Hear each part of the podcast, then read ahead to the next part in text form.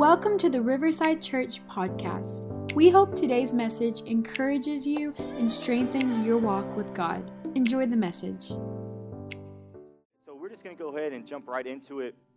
So, if you want to turn with me to John chapter 8, uh, verse 1 through 11. John chapter 8, verse 1 through 11. We're reading out the Passions Translation tonight. And um, if y'all don't have y'all's Bible, y'all can turn to the screens and follow along with me.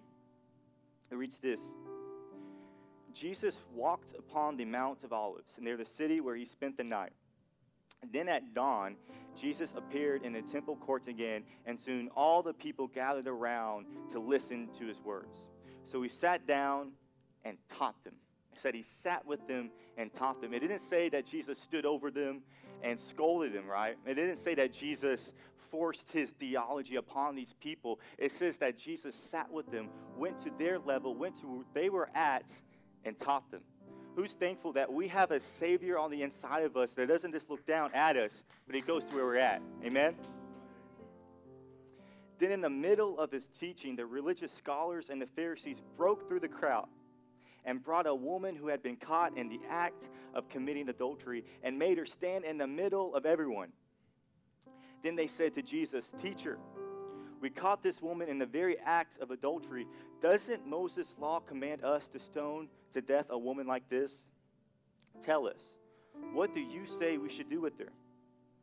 They were only testing Jesus because they had hoped to trap him with his own words and accuse him of breaking the laws of Moses. So the, the Pharisees' plan was this, was that if they can uh, trick Jesus into condemning this woman, then they can bring Jesus to the Roman officials and try to get him arrested. Because during that time, uh, Israel was under Roman law. And so a Jewish or is- Israelite could not um, murder or, or, or kill somebody or, or put somebody to death without first permission from the Roman officials. And, but on the flip side, if, if Jesus didn't condemn this woman, then they could have accused, Jesus of breaking the laws of Moses and then turn all his fellow Jews against him. So the, so the Pharisees really thought that they had Jesus um, trapped. They really thought they, they had Jesus beat. They really thought that they had him tricked. But I, I love how Jesus responds. It says, But Jesus didn't answer them. Did you know that you don't have to answer a lie you don't have to answer a threat. You don't have to answer these doubts and fears that the enemy tries to throw at you throughout your day. Did you know you don't even have to answer those? Did you know that if you know what is truth and what is lie, and if you know that the enemy's trying to convince you of a lie, you don't even have to give that lie the time of day? Did you know that? It says that Jesus didn't even answer them. Instead, he simply bent down and wrote in the dust with his finger. Angry, they kept insisting that he answered their question. So Jesus stood up and looked at him and said, Let's have the man who has never had a sinful desire throw the first stone. Mic drop, right? Jesus has a lot of mic drop moments, but this is one of my favorite ones. It says, Then he bent over again and wrote some more words in the dust. Upon hearing that, her accusers slowly left the crowd one at a time, beginning with the oldest to the youngest, with a convicted conscience. I think that the older people began to drop their stones first because the longer you live, the more time you have to realize how imperfect you are, right? The longer you live, the more you realize, uh, you know, how many mistakes you made and how many things you've done wrong. And so that if, if you were to get what you deserved, you wouldn't want that option either. I believe that's why, starting from the older to the youngest, they begin to drop their stones. Verse 10, it says, Until finally, Jesus was left alone with the woman still standing there in front of him. So he stood back up and said to her, Dear woman, where are your accusers? Is there no one here to condemn you? Looking around, she replied, I see no one, Lord. And Jesus said, Then I certainly don't condemn you either.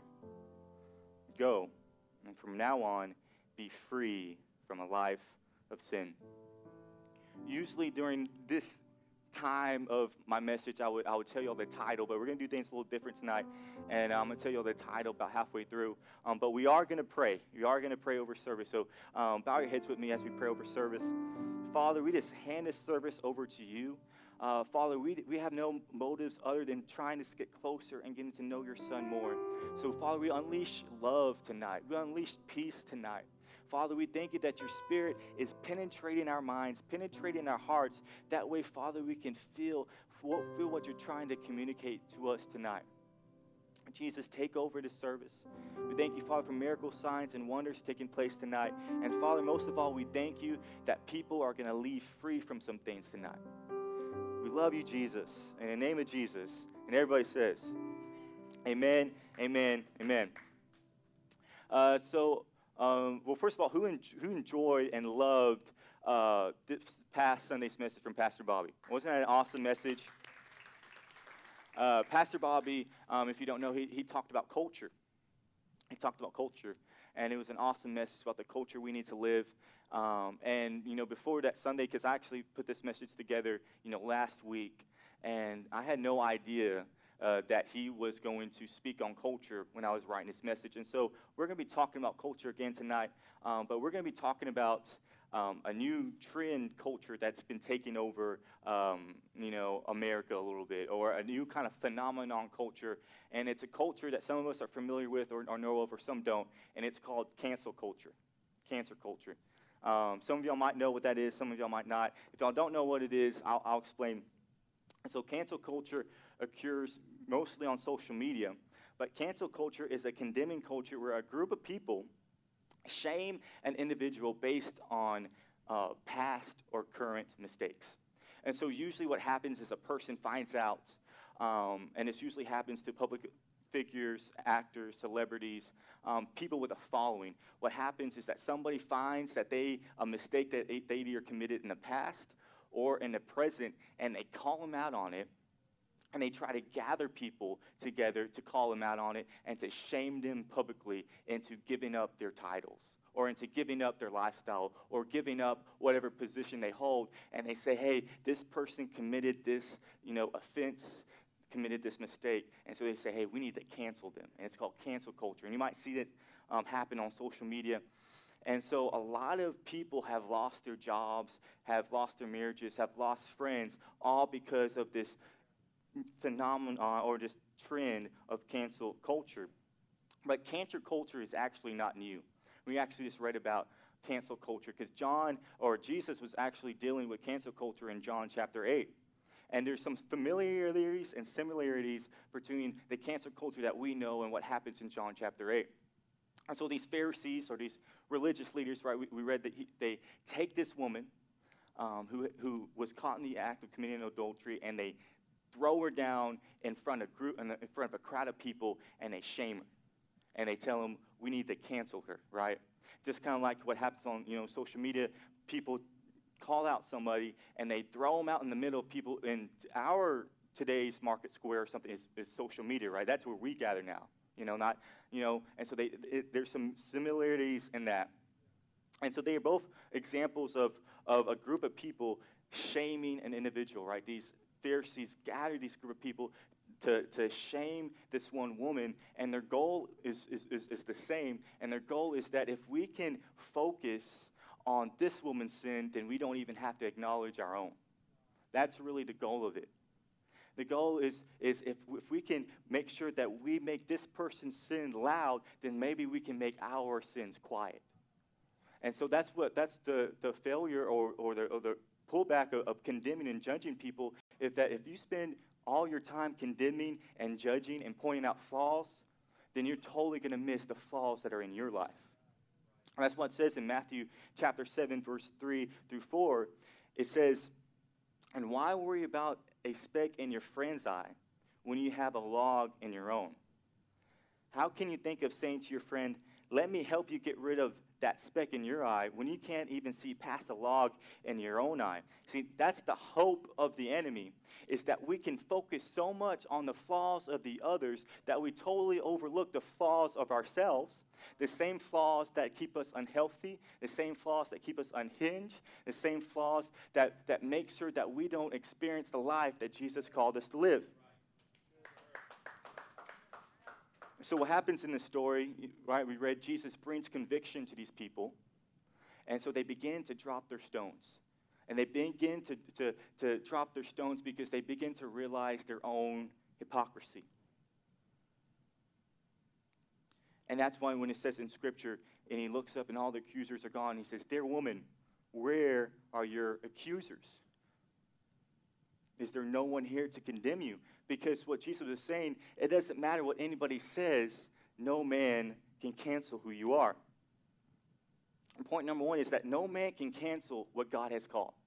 No man can cancel what God has called. No curse, no condemnation, no trick of the enemy, no lie from your peers. Nobody, no people, no people group. Nothing can cancel you because God has called you. As a matter of fact, when, when you were purchased by the blood, it says that the debt of our sins were washed away. So if there was something canceled, it was your iniquities, it was your mistakes, it was your fallbacks, it was the things that make you feel bad about yourself. There's one thing that's been canceled, it's those things. And so that's what Jesus is revealing to this woman. And some, some of us, right, we can't, not only do, can we not let other people, not only can we not let social media or people groups or our peers try to condemn us, we can't not even let our own selves try to condemn us. Because some of us get in the habit of even just canceling ourselves. And some of us might even have canceled some, some dreams, some desires, um, some pursuits in our lives because we made a mistake at one time or another, and then we convinced ourselves that because we made this mistake, then we're not good enough to complete this task. And, and we step back from what we feel like we need to do because we messed up. Or the enemy tries to convince us that if we make a mistake, then you are a mistake. And we get this caught, this, this lie caught in our head. But the thing about the, the, the enemy is that he may be able to plant those seeds of doubt, those seeds of unbelief and insecurities, but we're the ones who make them grow. All, all the enemy can do is plant those thoughts, right? He can't make them grow. Doubts, fear, anxiety, and self and self condemnation, all these things are conceived of the enemy, but they're, con- they're cultivated by us. What I'm trying to say is that when, when a thought of, of fear, when a thought of doubt, when a thought of these insecurities come into your mind, if you do not choose to kick them out, if you do not choose to say, hey, I see that this is a lie and I'm not going to allow it stay in my mind, if you don't do that, if you don't choose to do that, then what you do is you let those seeds take root and you let those seeds grow and you let that doubt grow in your mind. And before you know it, you have strongholds in your mind you have these strongholds of doubt and fear, and, and you are imprisoned by things that, the, that you could have easily just gotten rid of. See, that doesn't happen suddenly, but that happens slowly.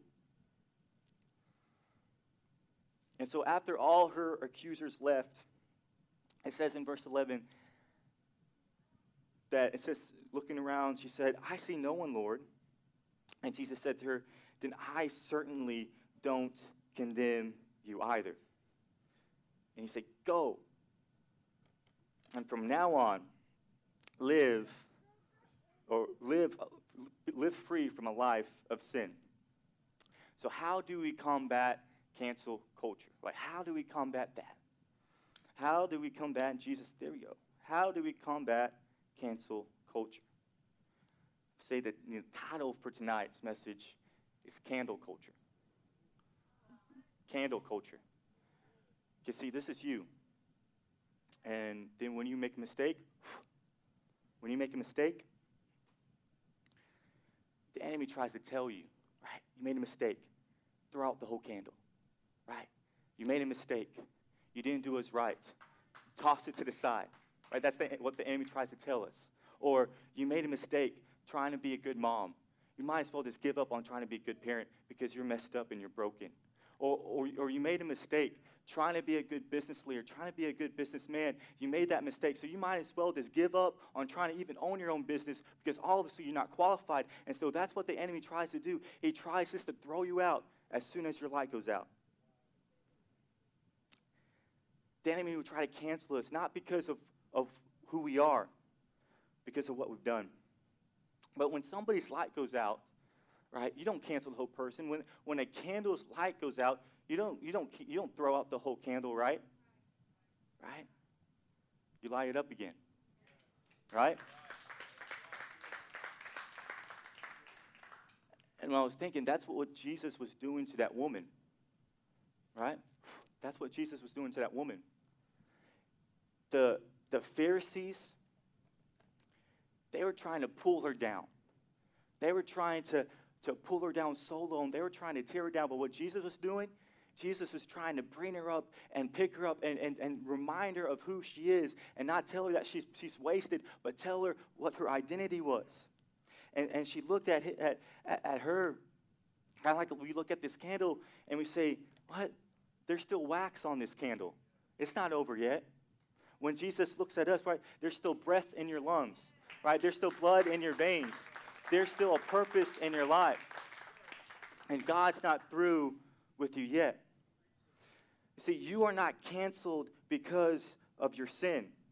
Your failure cannot contain God's forgiveness. Your mistakes, no matter how big or small, your wrongdoings, no matter how back in the past or, or, or if it was five minutes ago or five months ago, it cannot outweigh the goodness and the grace of our God. Amen? See, the Pharisees were trying to denounce her for her sins, but Jesus wanted to deliver her from her sins. Now, I'm going to say it again. The Pharisees were trying to denounce her for her sins, but Jesus wanted to deliver her from her sins. That's why he said, Go and from now on be free from a life of sin. I mean, that's, that's the power because Jesus, of all people, Jesus, because of his perfection, has every right to denounce us because of our imperfection. He has every right to. He's the only person who has that right, matter of fact. But instead of, of denouncing us, instead of condemning us, it says that He forgave us. He forgave us. And not only that, but He took on the pain that we deserved. He took on the cross that was meant for us. He took on the lies. He took on everything on our behalf. I mean, who is this Jesus? Who is this Jesus that even when He was on the cross, being crucified, He still looked up to His Father and said, Forgive these people. Forgive, and he was talking about us, forgive them for they don't even know what they do. Who is a Jesus like that? I mean, who, who's this Jesus who gave up his life for us? I mean, that's love, right? I mean, who is thankful that we have a Jesus who loves us, who has us secured, who has our names written in the Lamb book of God? And this is Jesus is looking at this woman, and while all these people are, are looking at her imperfections, Jesus is looking at her and saying, there's still something inside of her. It's not over yet. I know some of us, we can feel like that woman. And we can mess up. And then we can look at ourselves and say, man, it's over. I can never get back to where I was. I can never get back to that place where I once was. I can never get to, to that, that place where I, I, I reach because I felt I feel like when I made that mistake, man, I'm never going to get back to that place. And that's what the enemy tries to convince us, saying, hey, don't even bother coming to church. The enemy tries to say, don't even bother trying to, to, to read or, or, or, or pray and get closer to Jesus. Don't even bother with that because you remember what you did? Remember that mistake you made? You're never, you're never going to allow to be back to what you once were. And the enemy tries to keep us in that self condemnation. He tries to keep us in that place where that woman felt at that moment where my life is over but Jesus, right? But Jesus. Well, will y'all stand with me tonight? I want to close with this scripture. 1 Thessalonians chapter 5, 10 through 11 says this. Christ died for us so that whether we are dead or alive, when he returns, we can live with him forever. So encourage each other and build each other up. I want to close with this thought. Our job as believers is not to imprison people in their failures, but to empower them into their future. Our job is not to take on the role of the Father. Our job is to take on the characteristics of His Son. Our role is not to try and tear people down, pick out their flaws, try to divide people, trying to see where their shortcomings are so we can feel better about our. That's not our job. Our job as Christians, our job as believers is to try to build each other up. Our job is to say, hey, this person is down. This person is not going through a, uh, is going through a rough time right now. This person feels like they, they're at the end of the rope. And instead of, of, of pushing them off the edge, we need to bring them closer and remind them of who they are. Our job is to do what Jesus did, and instead of following the crowd, he followed his conviction. Instead of following the mob, instead of following what everybody was telling him what to do, he followed what the Holy Spirit was telling him what to do. And we have to follow the same mantra and not throw stones while they're down, but throw our support to pick them back up. Amen. I want us to, before we leave tonight, I want Haley to sing a song. And the question that I want to, what you know, I want us to ask ourselves, the Holy Spirit to help us with, is who can I lift up? Who can I stand up for? Because we all know those people, we're all put in those situations just like Jesus was, where he sees somebody being berated, where he sees somebody being pulled down, where he sees somebody losing their purpose right in front of them. And we have the same choice that he does. We can either throw our stone or show our support, pick them back up. So I want us to sing a song tonight and throw a circle around ourselves just for a couple minutes and let in the Holy Spirit and so he can start showing us what we need to do. Show us how we can be a neighbor. Show us how we can follow in the footsteps of Jesus. Because I believe that the, what the world needs is not more of us. It's not more of our flaws, more of our condemnation, more of our judging. What this world needs is more of Jesus. Amen. Just let's just wrap this up in a bow. Let's let the Holy Spirit close this out. And let's pray, and then somebody will step up to close this out. With every head bowed, every eyes closed. Holy Spirit, we thank you that you arms are wrapped around us and that you love us so much. And just like the adulterous woman, there is no mistake, there is no idea, no thought, no doubt that can stop us from receiving your love, Father. And so we thank you that you're building us up in this moment, that you are securing our identity in this moment, and that everybody under the sound of my voice is experiencing your love, is experiencing, Father, your, your secureness in who you are. And Father, we thank you that you that your Holy Spirit is telling us how we can go and how we can how we can lift people up around us, how we can encourage people and remind them of what their identity is, and how we can remind people of who they are in Christ and not let this world tear down our brothers and sisters anymore, and not let the enemy trick our brothers and sisters anymore, Father. We thank you that you are leading the charge and that we are just a willing vessel, that we are just your hands and feet. So, Father, we give you all the glory, we give you all the praise, and we thank you that from now on, we're not going to be canceling anybody. We're not going to be condemning anybody, but we're going to be loving them, encouraging them, showing them who they are in Christ, and not letting another fall. So we thank you, Jesus for sealing tonight. We thank you, Father, for restoring people. That if there's anybody who, who needs a miracle, a sign, if there's anybody who needs health, Father, that you are securing them right now. And we thank you, Father, that your Holy Spirit is doing what he does best, which is turning lives around and transforming them into a better person. So we thank you, Jesus. You're so good to us, Father. And we thank you for what you're doing in us and through us, Father. In the name of Jesus. And everybody says, Thank you for listening to today's message. If you liked what you heard, be sure to subscribe and share it with a friend. For more information about who we are, visit riversidechurchtx.com.